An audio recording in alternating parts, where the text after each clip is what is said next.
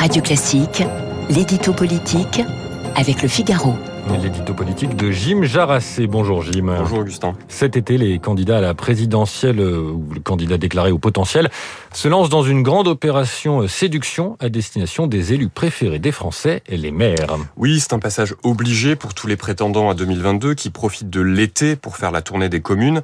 S'attirer les faveurs des maires, c'est d'abord se créer des relais parmi les élus préférés des Français. Selon une enquête du Cevipof parue fin juillet dans le Figaro, soixante-quatorze pour cent des, des, des, des sondés leur font confiance, contre seulement quarante pour cent pour le Premier ministre et son gouvernement.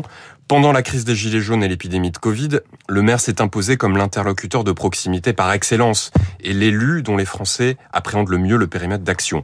Et c'est donc tout logiquement hein, qu'il se retrouve courtisé à huit mois de la présidentielle, notamment par Emmanuel Macron qui cherche à décrocher de nouveaux soutiens.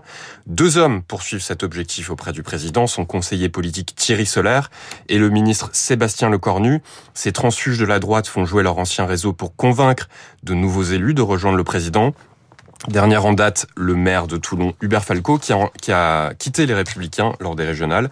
Les deux hommes se sont aussi, sont aussi à l'origine d'une tribune signée par trois cent quatre-vingts élus locaux issus de L R et du P S, soutenant le cap fixé par Emmanuel Macron lors de son allocution du douze juillet. À gauche, Anne Hidalgo n'est pas en reste. Avec sa plateforme Idées en commun, la maire de Paris cherche à séduire un maximum de ses homologues pour consolider son influence dans la course à l'Élysée. Il y a un mois, elle aussi a bénéficié d'une tribune de soutien signée par deux cents maires. Et pour ceux qu'on appelle les petits candidats, le contact avec les maires sert aussi à mener à bien la quête des fameuses cinq cents signatures. Oui, pour certains, c'est une formalité, mais pour d'autres, c'est un long travail de collecte qui a déjà commencé. Nicolas Dupont-Aignan, Florian Philippot, le leader du Parti communiste Fabien Roussel, tous sont déjà lancés dans la quête des parrainages d'élus. Ils multiplient les courriers et les déplacements de terrain pour récolter les promesses de signature. Même des candidats plus importants comme Marine Le Pen ou Jean-Luc Mélenchon pourraient rencontrer des difficultés. Depuis deux mille dix-sept, le R N a perdu plus de six cents sièges dans les conseils municipaux et plus de la moitié de ses conseillers départementaux. Quant aux insoumis, ils ne bénéficieront pas cette année du précieux réservoir des élus communistes.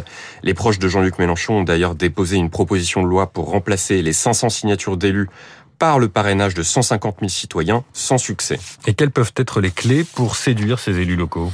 Eh bien, elles sont nombreuses lorsqu'on connaît le quotidien souvent difficile des maires, et elles ont d'ailleurs déjà fait l'objet de plusieurs projets de loi pendant le quinquennat. On se souvient du texte « Engagement et proximité » porté en deux mille dix-neuf par Sébastien Lecornu, qui renforçait la protection juridique et les indemnités des élus locaux. Plus récemment, c'est le projet de loi quatre D qui a été soumis au Parlement. Il entend donner encore plus de marge de manœuvre aux élus locaux sur des sujets comme le transport, le logement ou la santé. Sur ce même registre de la décentralisation, Xavier Bertrand, qui défend ce qu'il a appelle la République des territoires, propose d'appliquer le principe de subsidiarité et que tous les textes de loi prévoient des marges de manœuvre pour leur application au niveau local. On l'a bien compris, en deux mille vingt-deux, les maires seront à la fête. Merci Jim. Jim Jarassé du Figaro. huit heures quinze sur Radio Classique. Tout de suite.